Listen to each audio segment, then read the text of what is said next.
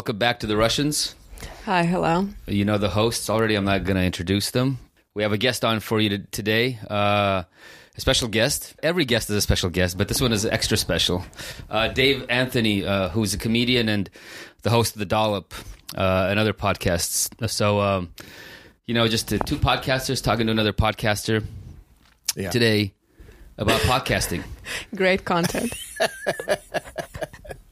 Hey, welcome. Thanks, thanks for coming on. Yeah. Thank you. I mean, all right. So I'll, I'll, I'll give a little back backstory here, a quick one. So you know, initially I, I wanted to have Dave Dave on. Um, you know, I've kind of been friendly with Dave ever since you guys at the Dollop did uh, did this great episode on the Resnicks and the water the po- water yeah. politics of California. Uh, it's been a, it's been some years now, and um, so you know, I've been kind of you know, I've been a fan of, of your stuff ever, since. Ever since I got to kind of be, become become aware of you, and so I wanted to have you on for a while to talk about. I don't know, just the the the kind of the. I don't know, like the one thing that's interesting about you know uh, the, the comedy world is that you know when when some com- some comedians fail, they kind of move right.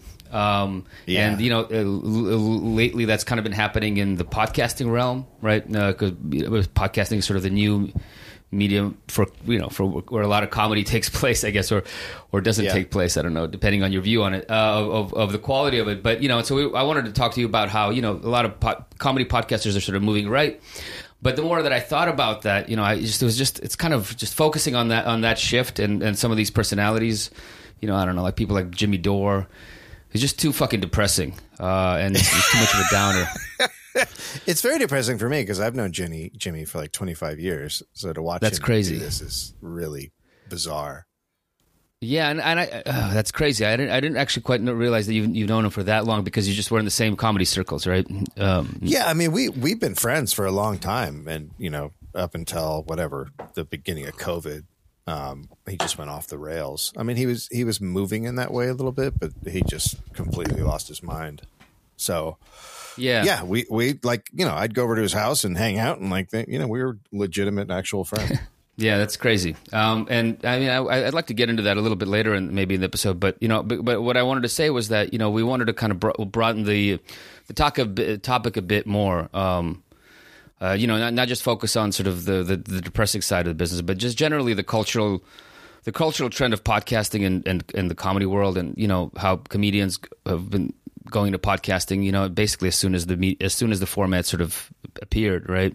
And and Yeah. going also going the other way, like the, basically podcasters. You know, people who started out of podcasting going into the into the comedy world for, for real, and so. you And know, just be- generally, it feels like you know, po- podcasts. At least, like um, I don't know, the the ones that kind of like I guess younger people host. The successful ones are basically a version of maybe loose, maybe not the best, but like stand up comedy kind of. Yeah, yeah, you're right about that. Yeah, yeah. That's how They really it are. feels. At least the ones that I yeah. mean, Chapo's probably the most, you know, the famous famous one, probably probably example of, of, of that, right? Um, yeah they're very funny and and they're smart and um yeah it's almost like a you know i feel like stand-up comedies doesn't meet the modern time really it just seems stale and kind of weird a little bit um but podcasting Do you mean the more natural in format? yourself yeah i think the format is uh is not great to meet like if you want to discuss actual legitimate topics and stuff it's very hard in stand-up comedy because you have to make the audience laugh and uh, you know people end up doing dick jokes instead of having like a, a, a really good you know premise. Uh, so it's it's a hard medium to sort of be yourself and and to make your points.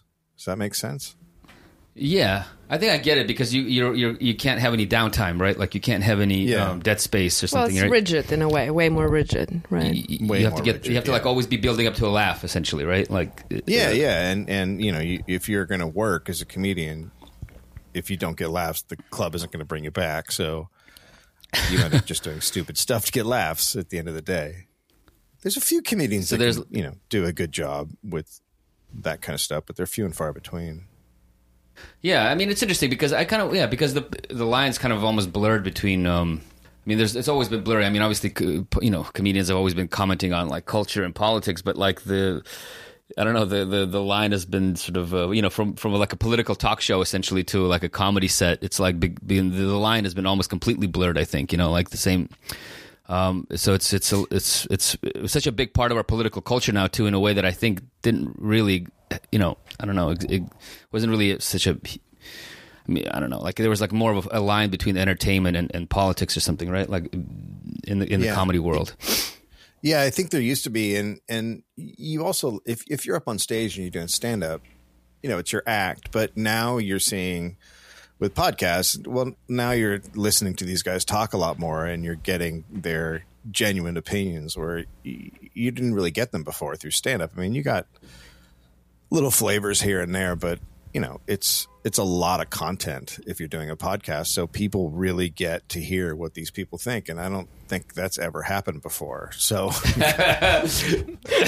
the Probably. curtain back and going, they're not great. That's pretty. These funny. are bad opinions. Sometimes you, yeah, yes, because like you weren't sure what the act was. I mean, it was always an act, right? And so the act obviously represented yeah. like some version of yourself, like you know, uh, some version of your personality, but it wasn't like it was always ambiguous, you know, right? It wasn't so yeah. obvious what, what, but, but you listen to some, someone talk enough. And, um, I mean, I mean, there's rare, be, you know, yeah. there's, there's the, the uh, George Carlin sort of thing, which is, you know, that's who he was. But it's funny, like Dave Chappelle is another guy, you know, obviously he's taken a turn, but, but for a while there, he would do bits and it would be true, true, true, and then he would end it on some crazy, not real thing, which is to me a total cop out. So it's like even him, even him, uh, Chappelle, who was very gifted, he still found it very hard to just end it realistically. It's it's a really hard thing to do to find a button. Mm-hmm. Is that because just the punchline wasn't good enough, basically? You know? Yeah, the the real the reality, you know, that you're going for wasn't uh, enough. I always yeah. remember one. He had a bit about a baby walking around in uh, in the hood. You know, it's like you know this weird thing of you know you see babies walking around sort of alone, and then he he ended it by having the baby do something that a baby wouldn't do, and you're like, no, there's a like you got to find an ending to that because it's a, a great real thing that people don't know about it. But then he just took it to this crazy place, and it's like yeah, that's what stand up is. You have to find something to make the audience laugh, or else your thing ends kind of weird and it just doesn't work. But what about someone like Marc Maron? I'm friends with Marc, so it's it's hard for me to be unbiased, but I think what Marc does is is fairly exceptional um, as far as meeting the moment and talking about realistic stuff. He, he to me doesn't do what I'm describing. He he just he seems to call it like it is, and I think he does right. a really sort of fascinating thing. I'm I'm I'm very impressed with what he's doing. I, I mean, I know that Jenny is kind of you know has listened to Marc Maron's podcast almost since the beginning, right? Because you were like, um, I mean, you have a funny story about how you even found him, like because you were looking for something. I don't know. It was bizarre. I think I was in Moscow back then, and maybe like what is it, 2010 or something. And um, I think um, iTunes the whole like podcasting thing wasn't even a thing yet, like in terms of apps and the podcasting. So it just would pop up there. Like I think it may be like the front page of iTunes podcast or something like mm-hmm. this, the the what the fuck thing. So it was just com- accident. I didn't I didn't yeah. know about extend. You found it by accident, basically. Yeah, it was complete accident, and um, it seemed like something really bizarre. I know it changed the format, but it still has that element that is just like a guy kind of complaining and entertaining thing in an entertaining way about life. yeah. In a way, or is angry about something, which is seems to be like one to one, kind of like his stand up and the podcast. It seems to be like genuine, genuine personality.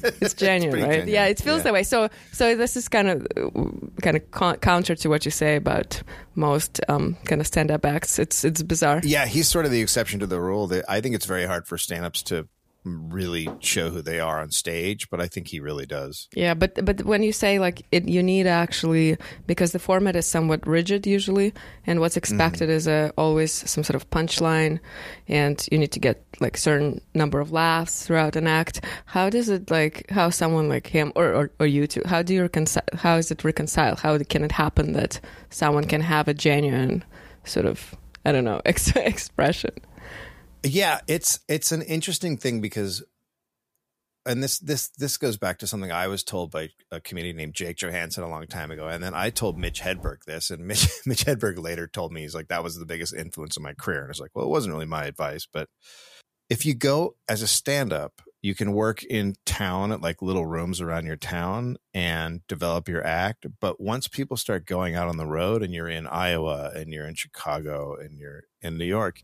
or whatever, you start your act starts to sort of homogenize and work to all different kinds of audiences because you're trying to make everybody laugh that are in different regions and have different political points of view and everything else. So your act just becomes less pointed and less of sort of who you really are. And so I told Mitch what I was always told, which was stay in town until you find your voice, is what it's called, until you really figure out who you are on stage. Interesting. And then go out on the road, and then you won't be as influenced by those audiences. So it's really it's called finding your voice and it takes a long time to get there. Some comedians do it and figure it out, but most don't. And they have this sort of weird personality that they take on that's kind of like them, but not really them.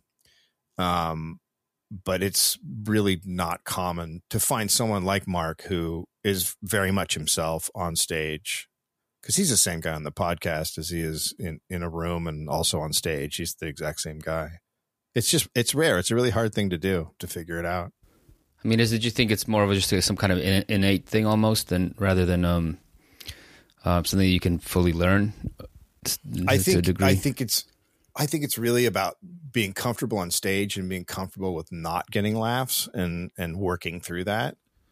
Mm-hmm. Like David Cross uh, is a really good example of a guy I watched you know years ago and he would just bomb but he just kept like this is who i am this is what i'm going to do and same thing with Janeane Garofalo they they just they would go up and just eat it in front of 200 people and five people would be laughing but they just plow ahead and eventually you know they found their audiences and they're very much themselves it's just it's really about like being confident that eventually it will come but most yeah. comedians don't want that they just want to get laughs and they will do anything to get them yeah, it reminds me of you know, it kind of it's funny. It's like um, I, I never really thought about it before you sort of started talking about it, but um, you know, the, the the the immediate feedback right that you get as a comedian mm-hmm. uh, on stage is kind of like it's like a pre-internet version of like you know, uh, kind of uh, getting the sort of the algorithmic. Uh, sort of being radicalized by their algorithm, you know, it's like the when you when you when because one thing about the internet that's I think damaged a lot of journalism and just generally you know, damaged yeah the, the journalistic world is that you know it's i mean at first it was like you know the ad revenue right so you want to get as many eyeballs basically on on a mm-hmm. web page as possible. And so there's a kind of race to the bottom and you know of just pumping out any kind of any kind of stuff, any kind of content. You know, the, the the, the even the term content, you know, became popularized. It's like you just need content to get as many eyeballs on the page as possible, so you can make money, right? So, I mean, leading to you know eventually like websites like BuzzFeed, right, that basically took it to just to, to the to the to the like the to the maximum le- level of, yeah. of, of that you know just just trash just trash stuff right just uh, pictures of pictures of funny animals and and that's, that's it right. you know uh, and so and and then you know that when that failed to actually bring in a bunch of money to these to these companies you know it, it sort of it sort of started falling away but then it was kind of replaced by a different model, you know, which I, which I kind of inhabit at this at the moment, you know, is basically being kind of direct. You're funded by your subscribers and you're funded by your fans, essentially, right? So if your fans yeah. don't like something, um, they unsubscribe, right? yeah. And and so um, that has like a, and that was supposed to herald this new kind of uh, generation of great journalism because you're you're removing this for sort of the influence of of the editor, you know, who's like the editor is obviously hired by like you know the the mm-hmm. boss of the newspaper and you know who owns the newspaper or whatever and has this there's a sort of like you know corporate control over journalism, right?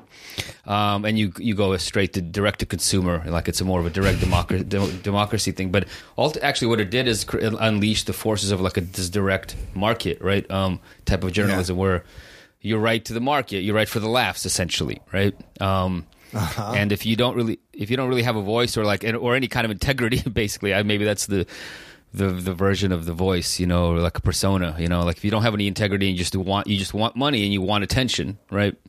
Um, yeah. You just go you just go to exactly where that leads you, you know. Um, and I've, we've sort of seen that, I think, particularly I don't know after the end of the Bernie campaign, you know, the collapse of the Bernie campaign, a lot of people sort of on the kind of the world that I kind of inhabit, you know, sort of this Substack. Well, just not a Substack, but yeah. this nebulous kind of le- right. left leaning kind of world of journalism and, and, and, and news media in America. You know, like a lot the, you saw like the, the sort of the whole thing started fraying, and people just move, basically kind of reacting to the market essentially, where, wherever the market was. And, and it was and the market was you know always a bit more reactionary, more right wing, and so it just like radicalized people in that direction. Sort of they found their voice through this kind of feedback uh, process. yeah, it's it, that's very, it's very similar to stand up in that way, and and you know they're going in the direction the audience that they're seeing that that's the way to go to have success. I wonder if like are they convincing themselves that this is you know what they believe now, or do they actually believe it? Like which which one is leading which? Yeah, I don't know. I think I think they kind of probably go in parallel. You know, um, to, to, there's they develop in parallel. Maybe I haven't. You know, I have no idea to be honest. Um, I mean, this is.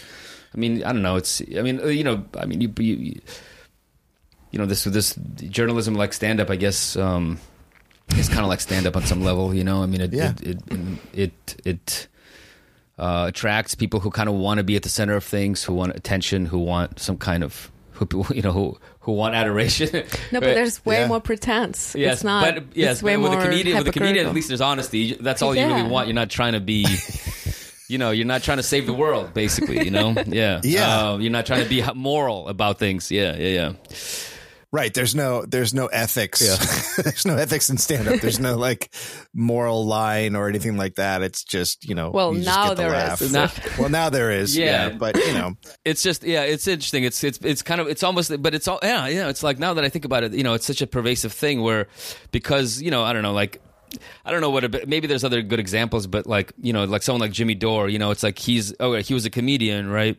And he's still sort of a mm-hmm. you know a comedian. That's how he presents himself. But he is also like extremely ridiculous. I mean, the, the level of of, of moral um, like high ground he he he he's purchased. I mean, he has like the the highest. You can't get higher than him. You know, it's like so it, it doesn't actually make any fucking sense. It's not first of all, it's not funny. You know, to be just Yeah. to be just tisk tisking everybody and, and being you know and, and, and being so um, smug about about how, how good you are.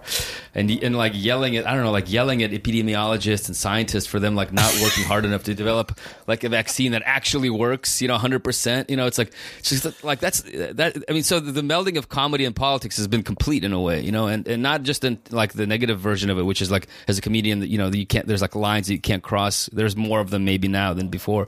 But also like just po- you know comedians have become a lot more political Generally, But also, like, if Yeah. Trump was the best comedian in like his presidency, better It's than true, yeah. actually working He comedians, was. what can you say? So, the, I mean, that line is fully been crossed. the, the comedy world is, is completely like it has e- entered you know politics and politics has entered the comedy world in a way that yeah it's Yeah. you know actually I wanted to I wanted to back up a little bit. Well if, if you wanted to say something but I I, I, I kind of wanted to back up uh, to, to the beginning but yeah go ahead. I, I would just say like uh, you know the the sort of the leader of that is uh Maher Bill Maher. Uh, like he's he's the like the really first comedian that started doing a political show and uh, I'm sorry he it's just mostly not funny. He's just making points and you know has just sort of crossed over into this bivating nonsense spewer of just political garbage but he was But just definitely yeah like, reactionary centrism it's it's kind of Yeah. like or something I don't know what you call up that it's a political good term. reactionary centrism, but it's just kind of what he is, right? It's just it's um, yeah, no, it's a good point. I mean, and I grew up. I mean, I, I, I'm trying to remember. Like, I think when I was, when did he start getting that, that show? That you know, when did he start getting? Because I'm trying to I'm trying to remember. Because you know, like as an immigrant, like I kind of wasn't. It took me a while to get into comedy. I mean, I've obviously you know was watching the TV and, and and sort of saw some of these acts and saw some of these personalities and you know my parents had cable and stuff, so I did watch you know HBO. um, but you know, I'm trying to remember when he when when he got when that when that comedy when his show on HBO, um, the Real News with Bill Maher started. That was in the it was in the it late was a 90s. while ago. I mean, he fir- Yeah. he first had he first had a show on Comedy Central uh, that was called Politically Incorrect, and then it moved to ABC, and then he got fired because he said the 9-11 hostage takers, whatever they were, the terrorists, uh, were brave. and then he got That's pretty funny. Yeah, I mean, it, it's Well- it's he was like making the point, like you can't call them cowards, and and then everyone got mad, and it's like, well, he's, he's right, like they're, not, they're not cowards. Um, No, but, it's definitely uh, not. Yeah, yeah. Yeah, and then he got fired, and then and then he had a little break where no one wanted him, and then he came back. And so it's been like 15 years, I want to say, that he's been on. I think it was like a five year break after 9 11, and then he got a, another chance on HBO. Oh wow, that's oh, I, actually you know it's funny. I, I, I don't remember that uh, episode at all, but that makes that's pretty. That's actually the funniest thing he's ever said. You know, maybe uh, as far as I'm, you know, Yeah. uh, that's pretty brave of him. Actually, Bill Maher is brave for saying that. Yeah, Yeah, I mean, every once in a while he says something. Uh, I think it's a lot less now, but he used to say something. He'd be like, "Yeah, that's that's a good point." Um, but you know, now it's just I don't know what it is. Like it's just garbage. Yeah, I mean, do you, I don't know who it appeals to. I guess it's just some kind of an older. Again, I guess it's like a. There's a whole. There's a whole. I don't know, like very reactionary kind of, you know, silent majority in this country, right? That's Yeah, they Likes are that- likes that I- kind of stuff. it- it's a very conservative liberal type that Mm-hmm. that seem to like him, and because I've had this conversation with liberals, I've I've been like, Bill Maher's bad, and here's the reasons, and they're like, I know, but I still like him. they like still they still listen to it and take him at face value, and and uh, and I just can't understand what they're seeing. Like at some point, he's he's had to have said things that just are intolerable to you because he said so many different things, but they just keep listening and watching it, and they're okay with it for some reason. Yeah, you know, it's funny. Yeah, I mean, I haven't. God, it's like I don't remember the last time I watched this, uh, watched you know the, uh, the show, but um, you know, just from the clip for like the clips that you that go around once in a while. Um, I mean, it's like. You know, there's like a very so, like you said, there's a very there's a very conservative streak to to liber, to sort of liberalism. You know, to to the sort of you know maybe they, people even see themselves as progressives. You know, but there's like a, a huge conservative streak to a lot of their politics and some of the stuff can't really just be said, you know, or it's just it just goes on goes on unsaid. You know, no people don't really bring it up, and so he gives voice to that. I think in a very real way. Um, Yeah, you know, his- really does. his- yeah, yeah, and so um, it's not not not that surprising that he still you know has that has that spot on HBO. It's it's still like their flagship political guy. it's pretty funny. It's really- tells you who it's watches really amazing. HBO. I guess yeah, yeah. I mean, it's amazing to me that it's still on. Like, I just can't believe that he still gets any airtime whatsoever. But the crazy thing about HBO is you never know sort of what their audience is uh, and who's watching a show. They just kind of keep stuff on, or at least they have until now. They keep stuff on because they can. That that show Girls was like one of had like one of the lo- lowest audiences in all of television, but they because people in Hollywood liked it, they kept it going and on. And uh, That's interesting. but, you know, yeah. So they, they how you kinda- know about the how you know that the audiences was not Is that- just, just from people in the people in show business that I know Uh-huh. uh, have told, they Oh, me interesting. things like that. Yeah. That's funny. I mean, it, yeah, it's funny because it only appealed to a very small. well i watched it my friends watched it and i'm not even american Yeah, no like I think my it had a friends very- in russia would watch it It had a very specific audience, uh, but it didn't have anything broader than that. So, and then you also have to factor in like it, you had to pay to watch it, so it just kept it Yeah. smaller than it would be. I mean, it's because it's, it's also HBO is a funny play thing because it's you know like usually a family will get the subscription or how it used to be, right? Like you get the cable you know package, and so you got to provide things for like every you know, so you can have like the thing that your dad watches, you know. You can have something for the for the kids, um, and something, and then something for the whole family, like Game Game of Thrones, or, you know, and um, Yeah. for, uh, yeah. um, but you know, I kind of wanted to go back a little bit because I think because we're because we're recording from San Francisco. You know, I grew up in San Francisco. You know, we came here in 1990, and where I went to. You know, high you know middle school, uh, elementary school, high middle school, high school. I went In- to Berkeley, uh, and so I grew up in the Bay Area. And I know you're from Marin, right? I'm yeah. from Marin, yeah. Yeah, and I kind of wanted to maybe I don't know because we are talking about podcasts. I I I, I wonder wonder you know how you got into comedy and you know and how you ended up in the podcast world. Well, I always, uh, I always wanted to be a comedian since I was a little kid. Like I never wanted to do anything else. So um, it was just a matter of when I would get up the courage to go do it. Uh, so I probably started doing it when I was like 22, 23. Um, and I never, Why did you want to be a comedian? Oh, because uh, uh, I had a terrible abusive parents who who uh, like I was like a, neg- I was like a neglected kid who you know you I craved attention because I I didn't get it at home basically so uh, that's that's why I do it that's why most stand-ups come from some sort of broken weird home alcoholic parent you know that kind of thing um Yeah.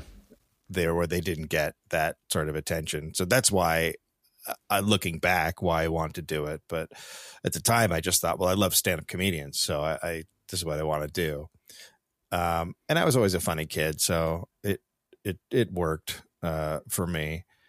And then you know, I I kicked around stand up for a long time. Uh, sort of did different things. I discovered I didn't like going on the road and doing you know different comedy clubs. So I at some point How come? moved to L.A.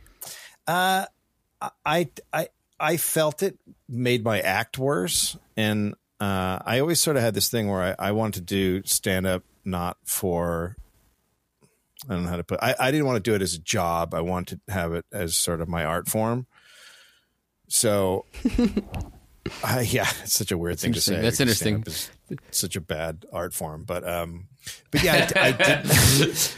I didn't.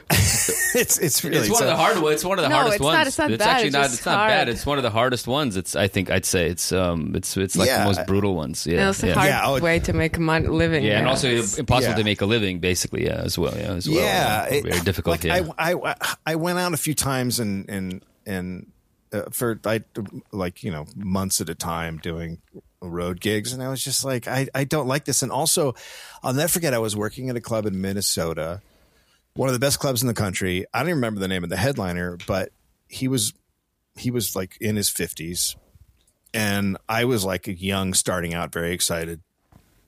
And we go back to what is called the comedy condo, where you know they put up comedy condo. It's pretty funny.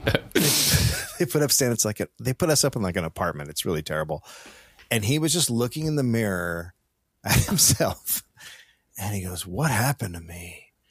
And this guy was just having this nervous breakdown while I'm just sitting there trying to drink beers and watch TV in the living room. And he's just, he's just like, I just want to be a stand up and now I'm just uh, on the road and nobody knows who I And it, like just, I watched this guy have a breakdown for like an hour and I was like, okay, I do not ever want to be that guy.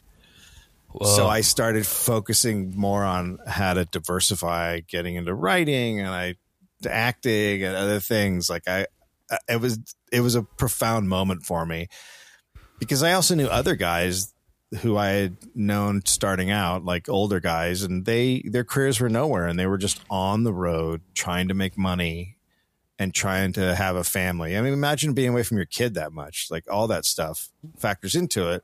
So I didn't want to do it. So then I started focusing on writing, and um, I got into commercial work, which I made a lot of money from, and and I I I did commercial work for years.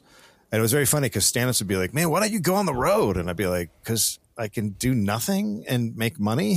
like, Wait, what do you mean Uh, by commercial? You mean like advertising? yeah, no, I was I was an actor in commercials for a long time. Ah, oh, Acting got it. Acting. Oh, cool. I didn't- what's the, what's the biggest commercial? Like, what's the one that I got? You know, is there are there some on um are there some on YouTube? No, I don't know if there are any. There's a really there's a really funny or terrible Jimmy Dean sausage one. I don't know if it's still around, but uh, it was me I as a find it.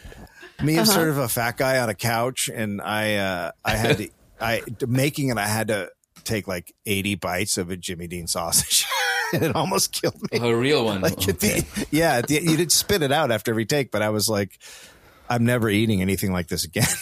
but that one ran for a while. But there were a bunch of ones. I did like all this, you know, Arby's and Toyota. I did I did tons of different commercials.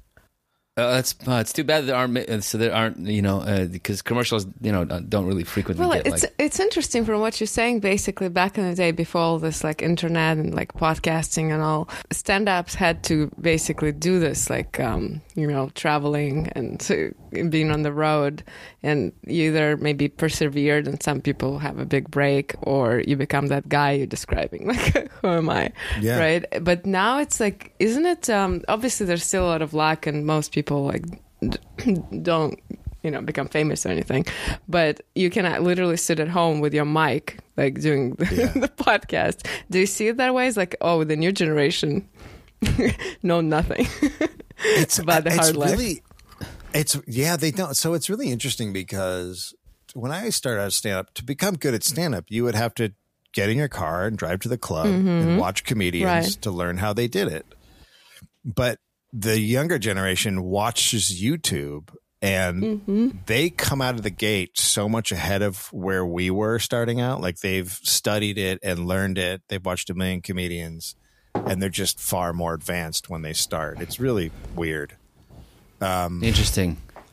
and then yeah they can make money in a bunch of different ways you you know you can have a, a, a popular instagram thing and i think there's a lot of people who would otherwise be comedians but now with different mediums they can be on tiktok and that's sort of their version of stand-up because they are getting instant feedback Mm-hmm. and it's uh, it's you know they can reach a much larger audience so i think a lot of people don't go into stand-up that would have previously Makes sense, of course. Yeah, and yeah, I mean, it and it is the new stand-up essentially, right? Yeah, yeah, and and you know, as much as I as much as I hate it, there's genuinely really funny people on there. Who? And we might not be in the in the loop actually about these things. God, I wish. Okay, let me look up a guy right now that I I mean I never I never remember anybody's names, but there's a there's a guy who have you heard of the I he does like IKEA uh yeah, of course. Yeah, yeah. I can't remember his name, but he was he he had the huge. He did the he did the IKEA manager um sort of uh, employee kind of uh, imperson- Yeah. impersonation, right? Yeah. like that He- guy and he is a stand-up he actually funny. is a stand-up he just started doing this on the, on the side to build up his audience but that guy like he's doing it perfectly he, it's from a leftist point of view it's how shitty these jobs are. It's how stupid just the entire work world is. And and he's funny he really makes me laugh i watch all of his videos Those are great. I Yeah. mean, they were viral. I mean, they were like an international sensation. I think the, those clips Yeah. from IKEA, right? And I think even I, if I remember correctly, I, Eileen Jones, you know, interviewed him for Jacobin. I think 'cause it was Oh, so big. Yeah, yeah. Maybe it's been a while I think back you've seen I it. missed I'm sure you've Okay. seen it. You just don't remember it. Yeah, if Eileen Yeah. interviewed him, probably I would. I would because I don't know. That's the problem with the, today. It's like there's just so much of this information that I can, I can barely keep. Like if I can remember what you know I need to do for the next two days, I'm like already feel feel like I'm on top of the world. You know, um, there's too much this information overload. Yeah. Yeah, but but I, I guess could, could you talk about how you got into podcasting? Because for you, Dollop wasn't the first thing you did, right? No, so this is very interesting. So when I hit a, a certain age, what like forty ish, um, and you're a white guy and nothing's happened, you you really were just kind of like pushed aside. Like everyone's like, okay, we've seen you, white guy, and there's a bunch of white guys. I mean, you know, there's a glut of white guys, and so there was a bunch of us who just couldn't get work. Like Hollywood had seen us, given us our opportunities, and then been like, okay, who's next? And so it was me and it was me and Jimmy Dore and uh, Jimmy Pardo and guys like that. And Jimmy Dore and Jimmy Pardo started doing podcasting before really anybody knew knew what it was. There were other guys. Um, there's a podcast called uh, Yeah Dude that I listen to a lot. Which did you ever see the show Night Court? Oh yeah. So uh, uh, Jonathan Larroquette, do you know who that is? He he was the attorney on on the show. Okay. I think I I think I know who you're talking about. Yeah, yeah. yeah. So his son is one of those guys, and Okay. uh, on that podcast, and so they're just two guys, but they're they're funny. Like they make me laugh, and they and they talk about like American stuff, like just little tidbits in the news and stats and stuff. And Mhm. s- another comedian put up on Facebook like this thing is really funny, and I was like, "What is this?" And I like clicked on it, and it took me to you know the Apple podcast page, and then I saw like Jimmy Dore's name and Jimmy Pardo. I'm like, "What are these guys doing?" And and I thought it was a really good medium for building an audience. So almost every comedian I know back in that time started podcasting as a way to just get your name out there and then hopefully you could go do a show somewhere and have an audience come out. That's the only reason we were doing it to get an audience out. Oh, So I went to my friend Greg Behrendt, who whose career was on a on a, uh, uh, the backside, the downside, sliding rapidly. He, he had Wait, taken sorry this to interrupt. weird. So, and Marc Maron was like the same. That's the same trajectory, right? Kind of for the yeah, so. Marc Marc's the exact same trick. Um, 100%. Marc was like, I cannot, nothing is happening. Everybody doesn't, everyone, I've had all my shots. Nobody oh, likes me anymore. And I'm just floundering. And so he started doing a podcast too around this time. I remember I sat down with Marc. We went out to dinner and he had been doing the podcast about a year and he's like this is just dumb like my career's over like this is just not gonna happen uh, i gotta figure out something else to do Wow, that's what I liked. It was genuine desperation in his Yeah. complaining because I listened earlier, like genuine, not someone is like pretending to. I was like a guy in a garage somewhere in LA. This is like desperate. I don't know. This is just, he's also like I was young and he sounded like now I know it's not old, but like in his forties, I'm like, what is going on?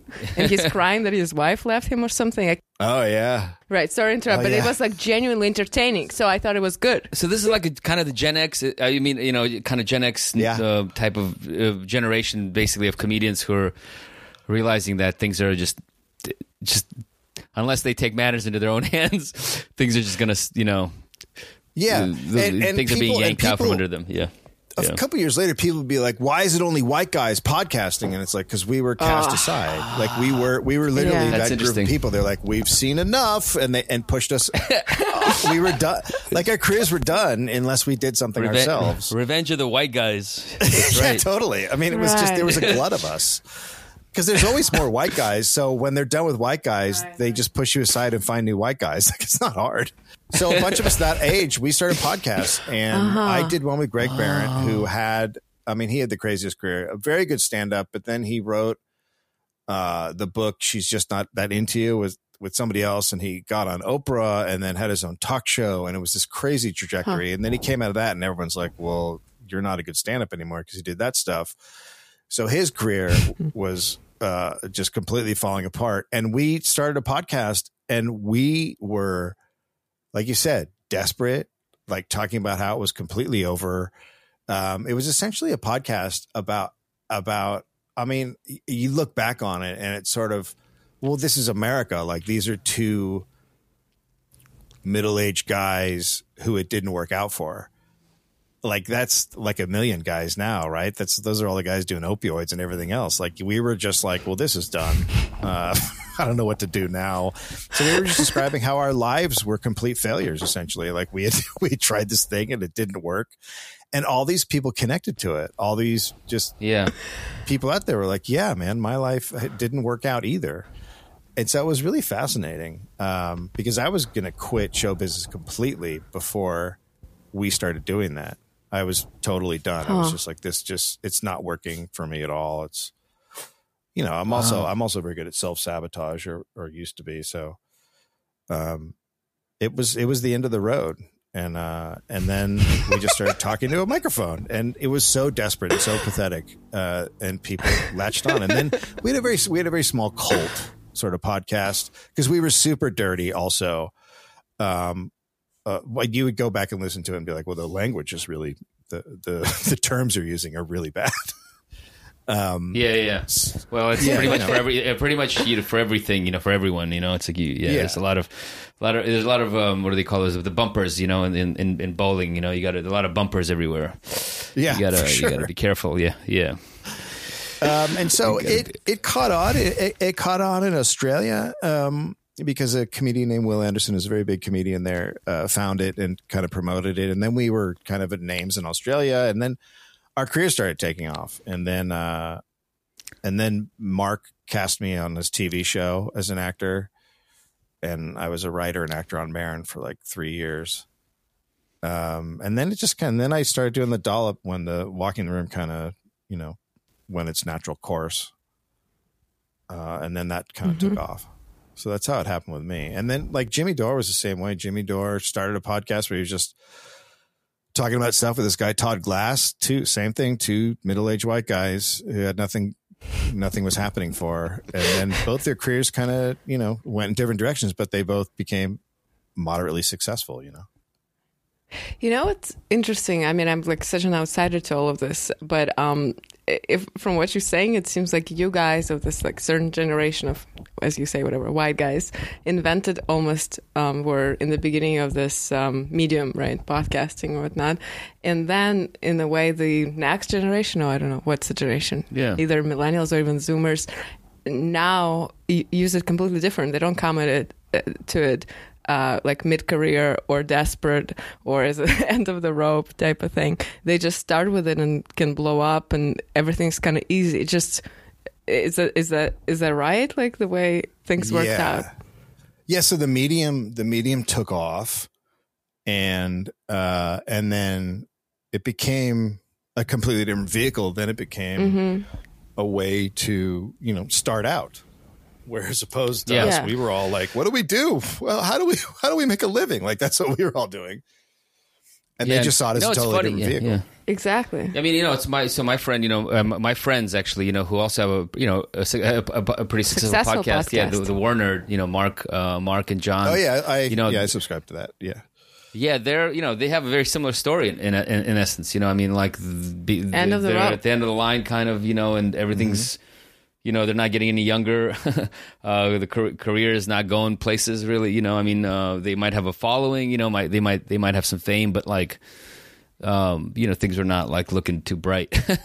and so, Yeah. the the podcast is essentially a kind of um.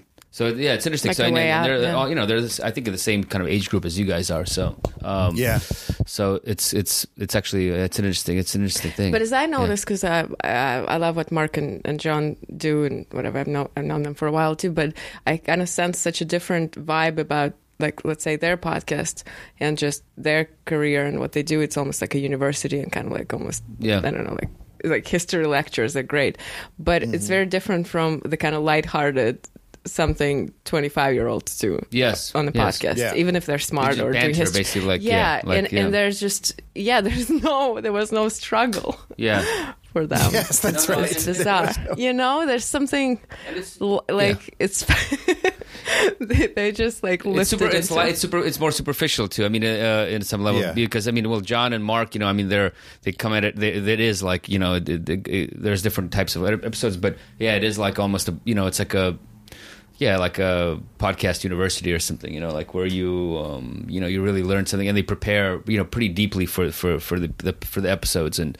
uh, and things like that. Where it's not just sort of like I don't know just a couple of friends, you know, who kind of just riff on riff on uh, what the latest sort of Twitter drama Right. is, and, and kind of and, and appeal to a you know, or or like doing cute kind of videos for TikTok, you know, I don't know, like viral little little like little jokes. Yeah, it's a whole different. I mean, it it, it, it, it, it I guess it's to your point, Jay, is that it kind of shows the the fact that they're like they come at it from this from like the other side, you know, from like the over the hill side, essentially.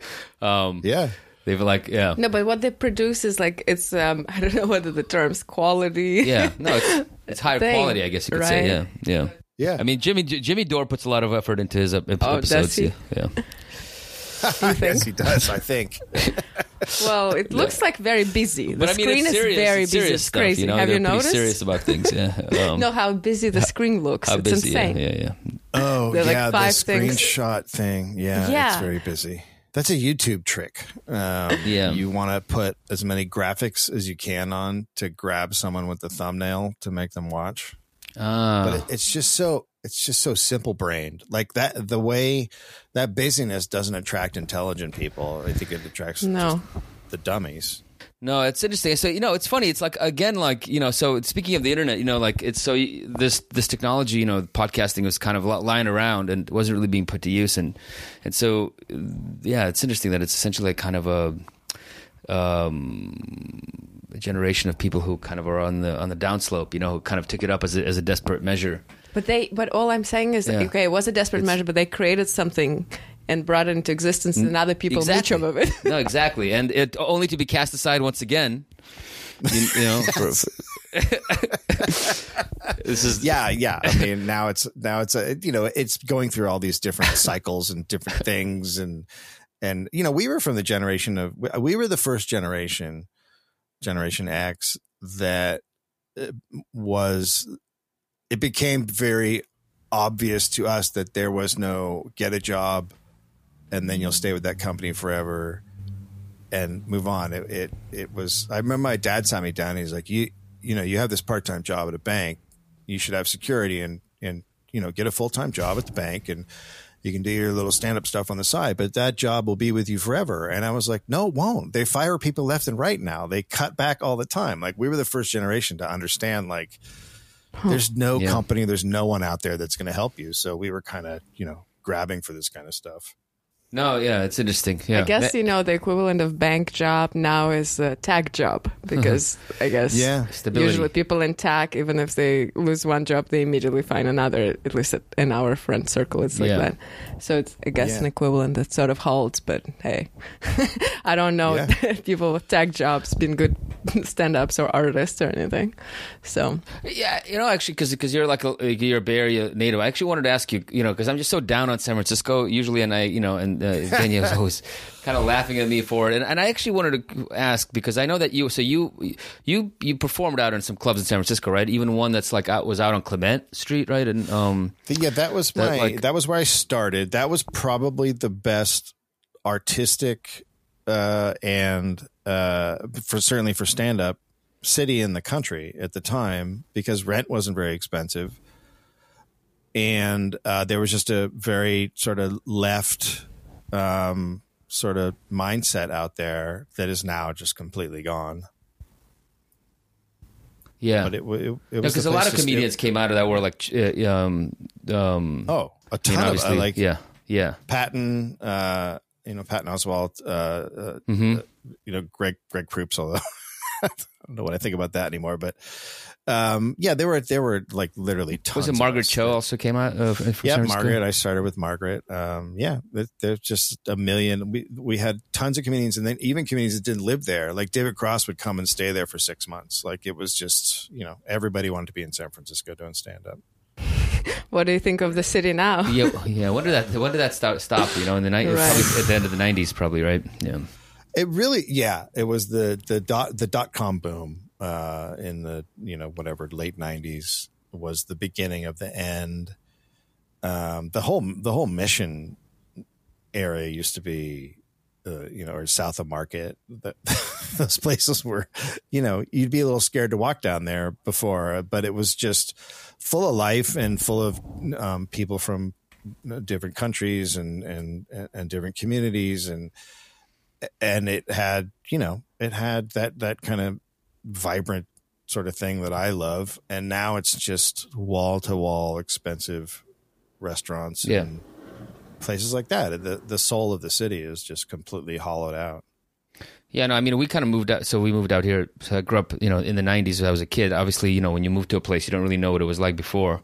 But I basically, cut, I think, caught the, you know, when I was in my early teens, probably caught the very end of, you know, the end of this stuff. And I remember, you know, like, yeah, like, it's funny how you you correlate essentially kind of poverty and and and dangerous neighborhoods with essentially with a kind of a vibrant culture and a vibrant Yes. cultural life. You know, as, as soon as that dis- as soon as that disappears, as soon as that disappears, you know you're fucked. Uh, you know the place is dead, and it's true. You know. Well, the poverty very is still strange. here.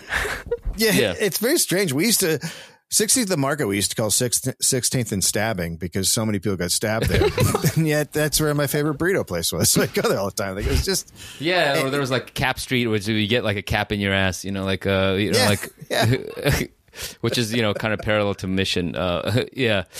No, and, Yeah. and it's you know exactly, and so I because you know we moved back here with just about a year, you know, over just over a year ago, and we walk around some places in the town. I'm like, I used to not like, I used to not like set foot in this place, you know, just because now Yeah. it's all just like condos, and you know, again, I was a kid, so it's you know, I was like maybe had a slightly over um overblown sense of the danger there, but but still, it's just like the islands of. It just it's what a, it is a f- kind of a fucked up situation where you know poverty and, and, and crime and you know and per, I guess maybe perceived sense of danger just ultimately correlates with yeah something something something that has life to it. Um, but it is Yeah. strange, yeah, strange. But yeah, and so the- and so I don't know, like yeah, we go to a com- there's actually we go to an imp- like a, a small comedy place just around the corner on Haight Street. What's the bar called? The Milk Bar. The Milk Bar. Milk. I Milk don't know or if the it Milk Bar. thing. It probably didn't exist when you obviously when you were here, but you know, No. and there are some people. Some people come through here. There's like a tiny little No, world of, yeah. of yeah. And there's a we there's a couple of clubs here, and like there are a lot of people who work in tech and kind of do this on the side. And You think? know. Maybe right. Yeah, I mean, there was the guy that uh, organized that that comedy club, uh, Better Than Therapy. Ah, better than therapy. Yeah, right? there's okay. a tech guy. Yeah, so we just. But it's. it's I don't it's, think it's very vibrant. No, it's not. It doesn't seem vibrant at all. Yeah, there's just people kind of starting out and moving on immediately. Basically, yeah. And they're and the tech people are just. I mean, uh, they're just a void of humanity. Like they're they're just the worst. I mean, uh, Yeah. they're Yes. they've hollowed that city out. I'll never forget. I went back there to do a show, the Dollop, and the when we were starting out, and we did like a pretty big, like we were pretty happy, pretty big venue. And afterwards, I was like, let's go to this bar. It's a dive bar I used to go to, and, and this guy in chinos walks up in like a button up shirt, and he's like, "Hey, what makes you guys tick?" And I like, what? And he goes, I just want to know, know what, like, what, what are you guys into? And I was like, are you looking for like a fucking app idea? Like, are you going around sourcing human beings to try to find an app ID? And he's like, whoa, you guys aren't cool. And I was like, no, get the fuck away from me. But that's when I was like, that this sounds like a pickup brutal. line, you know? Yeah. It makes. what makes you guys tick? Uh, yeah, no. yeah, it's- I it's- don't know. To me, it seems just bland in comparison to Los Angeles. Even if it's awful and like weird, at least it's not bland. That's one thing Yeah. it's not. yeah. So San Francisco is just It's gray. monoculture, you know. It's a monoculture city, you know. It's like it, c- it's actually pretty diverse in terms of you know the Well, the color of skin, yeah the but color of skin works is diverse, tech. but then like in terms of class Yeah. and, and and kind of and just a sort of ideology and just a outlook on life, you know. It's like this very like you know again he always says it's very, has a very this has a very puritanical Protestant work ethic vibe, and everybody's just into Yeah. work. Everybody's very very worried about you know it's just it's a very professional oriented.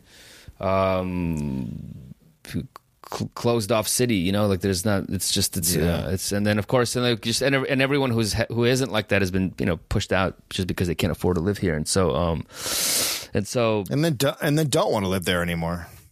Yeah no it's You know, yeah. the- and It's, it's certainly not a city for, you know, it hasn't been a city for artists for a long time at this point.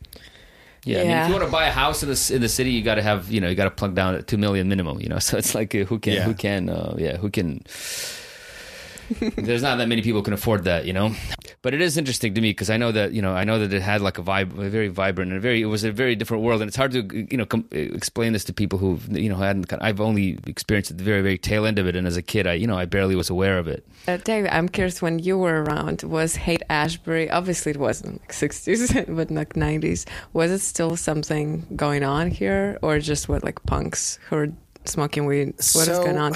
I I lived on Haight Ashbury for a year. Um, it, it, it was how would I describe it? I would describe it as if you go up to Seattle now, there's still guys who sit around and wear flannel, and that's kind of how it was. Like there were still these guy. There were they were these people who still wanted to be hippies, and they would just kind of hang around.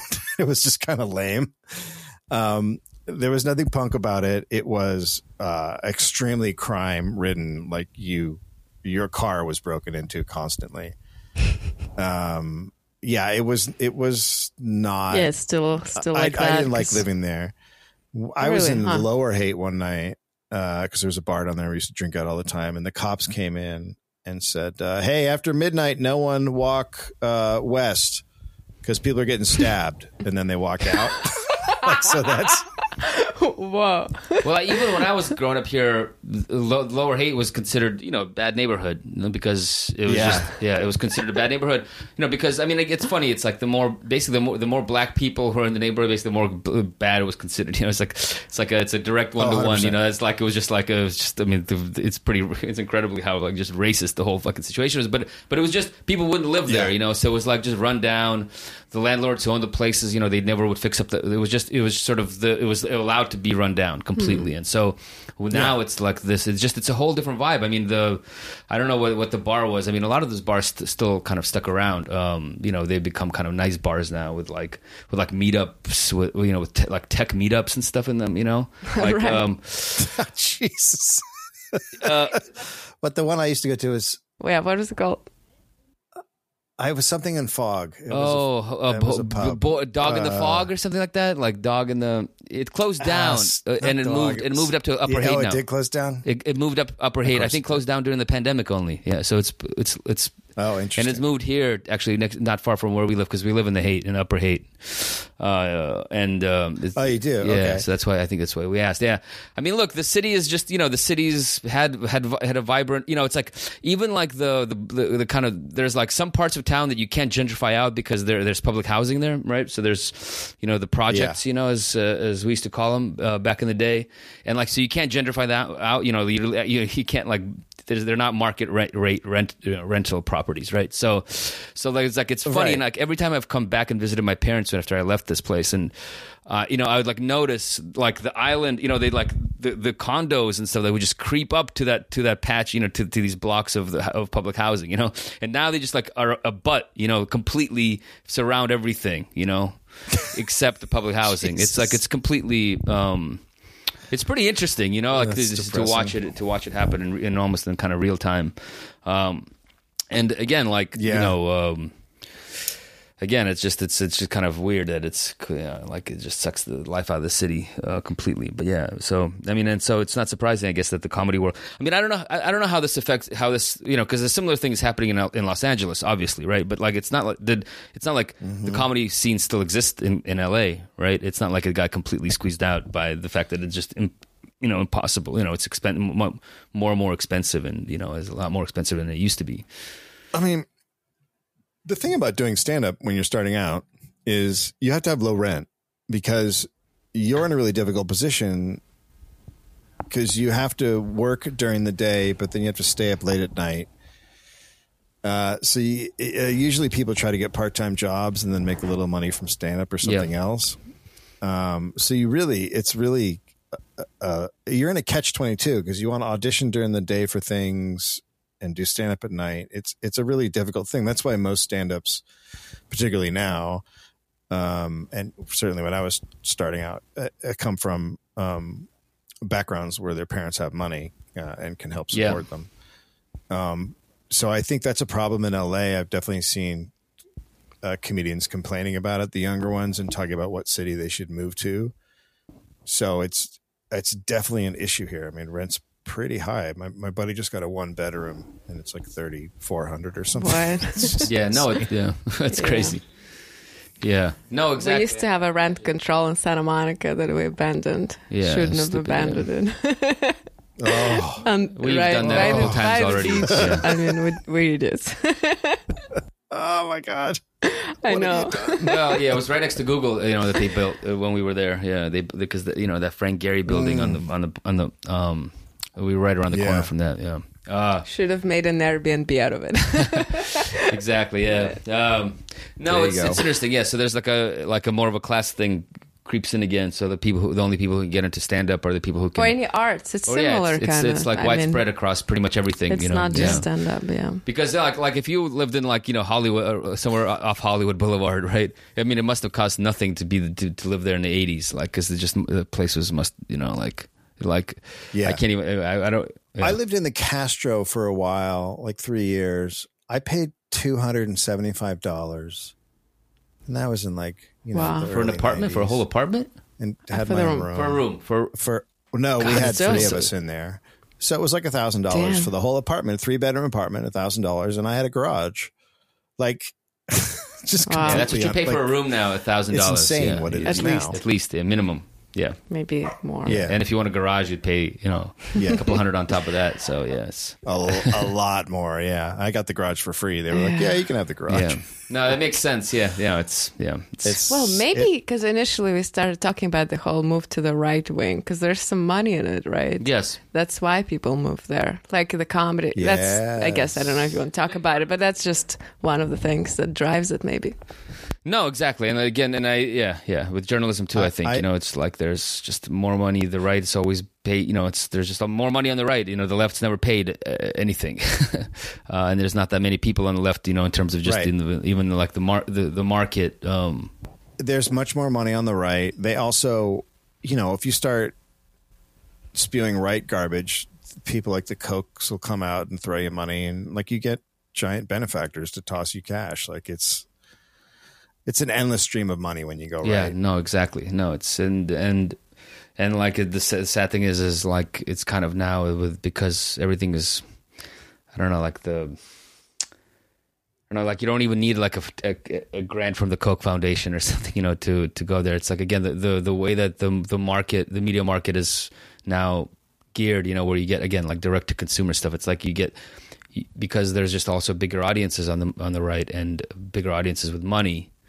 Um, you get kind of and you get amplif- essentially, you know, there's just a, a, lot more subscribers there, and you get amplification, you know, by sort of these sort of so there's like mm-hmm. oh these things work in concert now. Yeah. Whereas like you know, it was like sort of obvious. It's like, oh well, he now he went to work for the right. you know for the Charles Koch Foundation or whatever. And it's like it's kind of obvious what's what's happening. But I'm su- actually kind of surprised because of the subscription model allows you know you survive you know by people subscribing giving you like just five dollars at yeah. the time. So actually, the left wing world should have been stronger. But from what I know, okay, there's Chapo, but generally speaking, it's not right? Yeah. It's not very vibrant. I don't I mean, know unless it's, it's, just. I don't know what. I, I just Dave, think the economies of. I think economies are just complete. Oh, you're asking him? Yeah, yeah. yeah, yeah. Sorry Dave. about that. Yeah, of course, yeah, Dave. Yeah. My apologies. I know I, yeah, I no need you in the room. Otherwise, I'm thinking like, who am I talking to here? You know, yeah. uh, like, why you're not here? I mean, you just keep disappearing for me. Yeah. yeah. I'm. Uh, I just stop. Need to stop drinking. I guess is the thing. Is what I need to stop doing. All right it, it is I it is very interesting that that it should be the space for the left, but uh, it really is the right's making all the money. I mean, we're watching these guys mm-hmm. shift to the right to make. I mean, Jimmy's. Um, I mean, you know, his leftism was always uh, rather confused, but it, it to watch him, his subscribers have gone through the roof since he swung right on all this stuff and you're seeing that with you know journalists on Substack also, which is I think you're completely correct. Like you would think with this five dollar model that mm-hmm. this is a place where the left should do fine, but it doesn't seem like anybody is really doing that well. No, it's true. Left. No, I, I think do you're you right. I mean, theory why why why? Yeah. I, am actually it's very confusing. It, it is very confusing, and I don't. I have. I. I really don't have a theory for it. I. I don't understand. I mean, the Chapo guys. I don't know if they still make great money, but they made a ton of money and they sold out theaters. Yeah. But you see everyone else just kind of floundering. So I, I just really don't get, I particularly don't get it with the Substack stuff.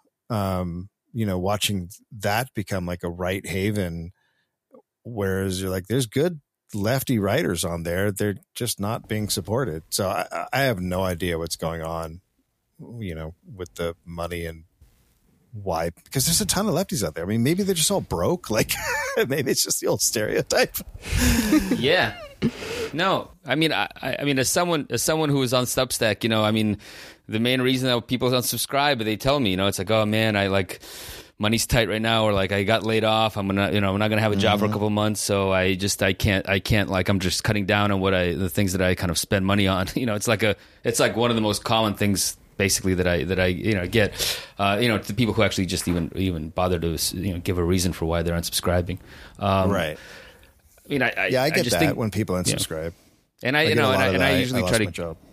exactly, exactly. Yeah, exactly. It's super, I, I totally understand, and I usually give people some. You know, I, I like, oh well, I, not much I can help you. I mean, good luck out there, but I, at least I can give you some, some, some months of free, uh, free subscriptions. Yeah. you know. um, no, no. I mean, I think just look. I just don't think that leftism, whatever, is uh, all that popular in America, to be honest. And you know, I think yeah. there a lot of people got like the wrong, uh, got a sense of that there was like some kind of surge or some kind of, you know, big like I don't know socialist wave when Bernie, you know, was the his second his second you know campaign for the presidency was happening, and and there was some like sort of other you know related wins like AOC winning and things like that um, that it was there like there was a big wave and it, it, didn't really happen right I mean it's I think it's just a, it's a it seems like a pretty you know pretty reactionary country I think in the end and yeah and then it's surprising that um, you know yeah, so it doesn't surprise me that that much. And plus, I think you know to do journalism. I mean, a lot of these people who are on Substack and make money on Substack, they don't really do journalism. You know, it's just it's like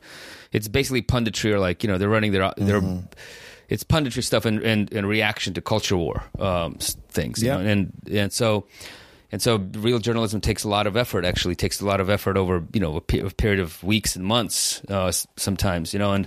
And all that time, you really can't publish, right? And so, the right. problem with this kind of subscription model is that people do you know it, it, does require you to constantly feed the beast. You know you got to feed this, this thing um, and yeah. you got to produce new you got to put out material. And so so hot yeah. takes. Yeah hot takes you know like in culture war it's like almost made for for it right? So it's and like you were saying in the in the beginning, it's like you you're saying that some comedians, um, you know, kind of like it didn't ruin them, right? Or like, but it sort of they kind of went for where the audience was, and they you know tailored yeah. their act to the audience, and we kind of see that. I think I, I'm, I see. I've been sort of seeing that on a on a on a big scale in, in the in the journalism world, you know, um, in a way that I think was not possible before. Before you could understand really what the, the people wanted, you know. Yeah. Um, yeah. Or, I, I also think a lot of most of the, the like real leftists I know in LA, they're all doing mutual aid stuff. They're not they're not giving their money to media. They're out there doing stuff uh, for the homeless and literally doing stuff on the ground. I mean, all the mm-hmm. you know younger people I know that are leftists are are really into mutual aid and setting all that up and you know helping people. So I think they don't really think about like where would you rather spend your money? I could give it to this person who needs shoes, or I could, you know, give it to a guy who's writing. And I think they they value mutual aid more because I know there's a big push to do mutual aid, you know, with leftists that are younger. No, it's a good point, and a lot of the a lot of the stuff that I see, kind of that's they maybe yeah, right. Remember when you people who were like helping sort of the homeless encampment in um, what is it, Echo Park? Yeah, in Echo Park right and just the yeah, lake. Mm-hmm. Yeah, you're right. That seemed to be like the most active people were doing that, not yeah. not interested in it. And, and they're right to do that. Yeah, like just because they're trying to work on a local level and build some kind of political structure right on, on a local level, right. and then help people directly rather than you know pay like you know. you know, become the like the millionth subscriber, you know, for this um whatever, you know, for this sort of I don't know already. Uh, yeah, yeah. And, so I, uh, yeah. How much does that do? You know, in the long run, we're supposed to. I, I have a real like. I, I the, my my thing with mutual aid is like it's totally great to have mutual aid and to help people, but it like the more that they make things hard, the more we give money to, to, mutual aid, and everything just gets worse. Like it's just a total shit show. You got to work. You got to run faster. You know, and yeah, yeah. yeah you got to get no, but you know, but I, I'll say this. You know, I've been kind of you know, like it's part of the larger critique of the sort of political podcast world, you know, um, you know, and people like Jimmy Dore, but you know, not just Jimmy Dore, it's everybody on the left, you know, it's like, and, or, like, or, on the right. True or not, like, okay, loud, but it's mostly entertainment, just. I mean, it's, and also like they're focusing always usually on like the big national, you know, political, um, like whatever the yeah. conflicts are, you know, it's like always national politics yeah. whatever what Biden said, you know, what Nancy Pelosi said, what like, you know, what Trump said, or what's you know, like it's like it's all on that level, and partially again because of the market um, incentives uh, in these platforms. It's like you don't really want to. No one's going to highlight the work of the of you know these kind of young people who are doing trying to do some local politics and doing mutual aid or trying to like set up some kind of grassroots organizations. You know, let's say in Los Angeles because like it doesn't bring in the audience you know? Like the audience isn't into right. that. First of all it doesn't give you like that dopamine rush of like you know reinforcing your hatreds essentially and doing the, the getting the getting the kind of like the negative laughs almost you know?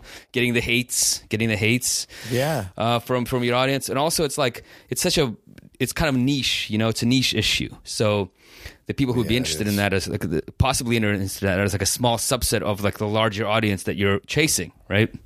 And so with your with this media it's like again the incentives of the, of the market right are like uh, just push people in that direction. And like you, you, when you with these platforms i don't know if you've experienced that but like just even writing for substack i've experienced that that that pull you know the, the gravity of the of the basically of like the, the of the of the statistics and like the dashboard you know? Like yeah. that gives you exactly you know how many people subscribe from a certain post and so like you know and if you're like worried about money, you know, yeah, you're going to be drawn into that direction because like you want that you know you you want to make money you yeah. want to make a living off this stuff. And so it's like it's like it's a it's a real it's the pull is really strong obviously. Uh, yeah.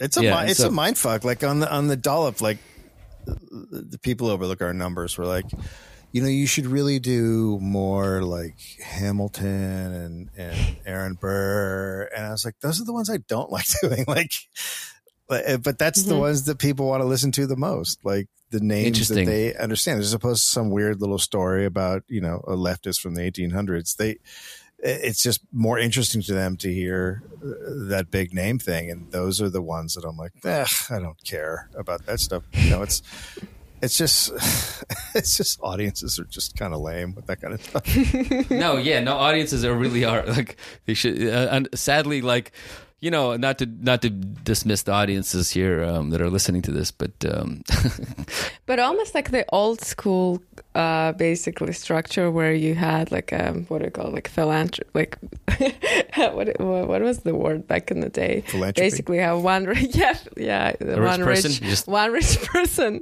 sponsoring your art, and you might Yeah. have a lot of freedom within that expression, especially if it's not too like I don't know once. but it has its own constraints. You can't piss off the you can't piss off like the king that you're You the court yes, in the yes. court of. Yeah, right. can't. And I and I pissed off a lot of liberals, and we lost a lot of audience at the beginning of the pandemic, or when Oh. Congress wasn't doing anything. I was like, you know, this is bullshit. And all these people got mad and left. They're like, "You're no different than Trump." Liberals don't really don't want to hear um, anything negative.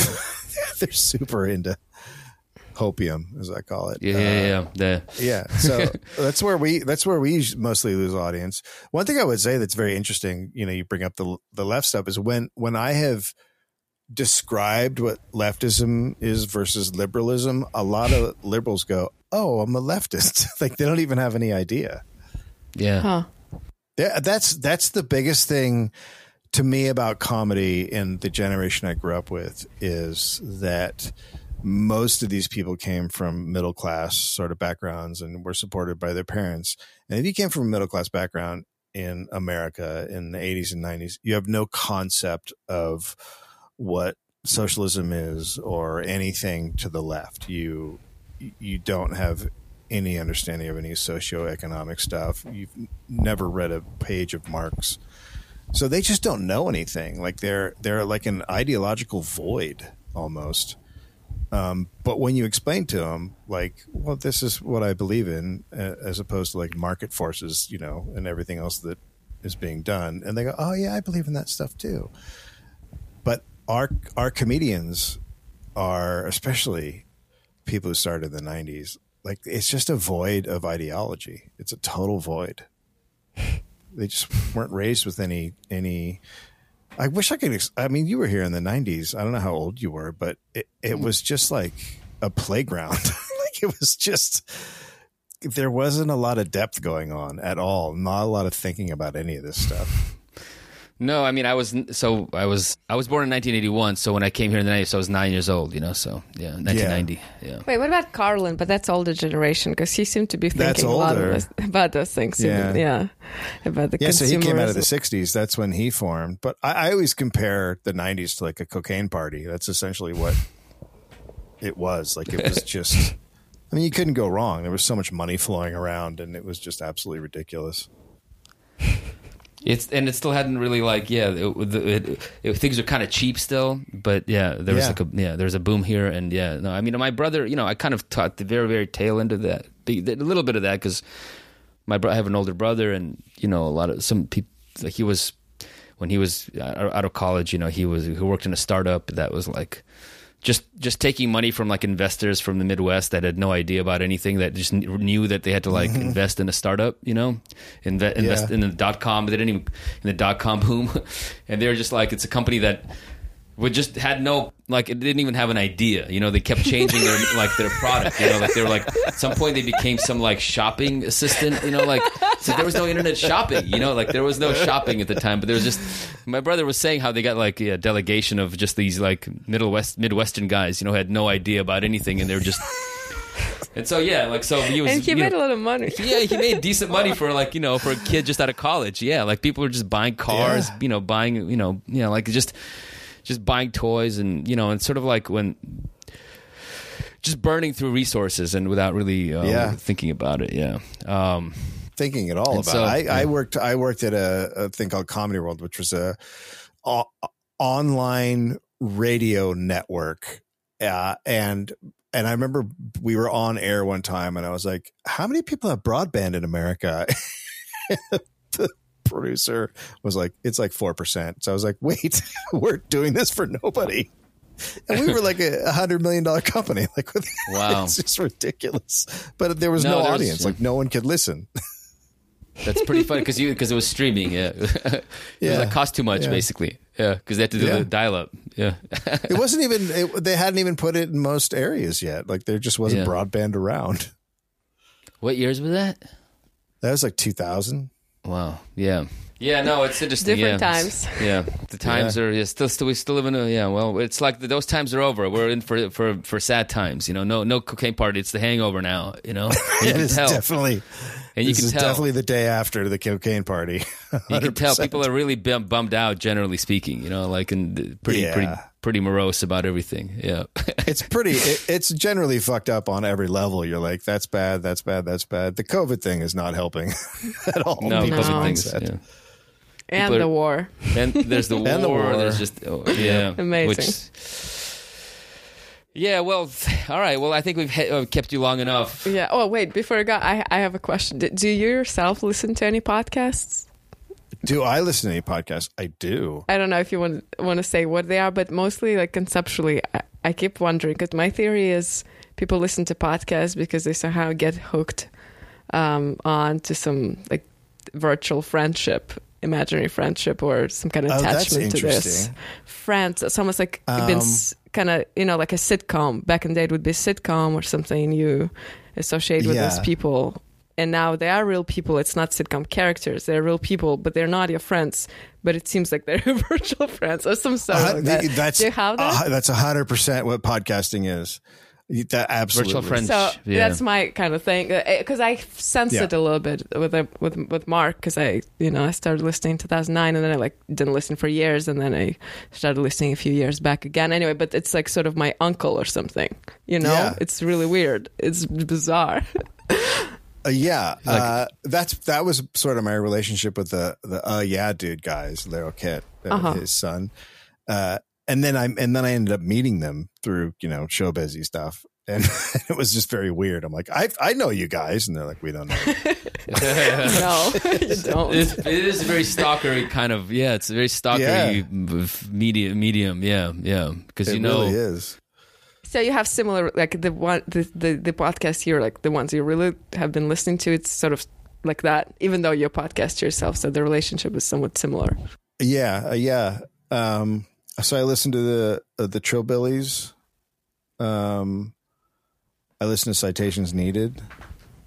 okay I, I Uh-huh. stopped Yeah. listening to I, I stopped listening to a lot of comedy ones. Uh, I listened to Tofop, which is an Australian podcast. Uh, Wow, I know uh, none of them. Okay, I know. No, I know. I know. I know some of them. Yeah, yeah. Uh huh. Uh, I listened to Q Anonymous. I listened to Chapo.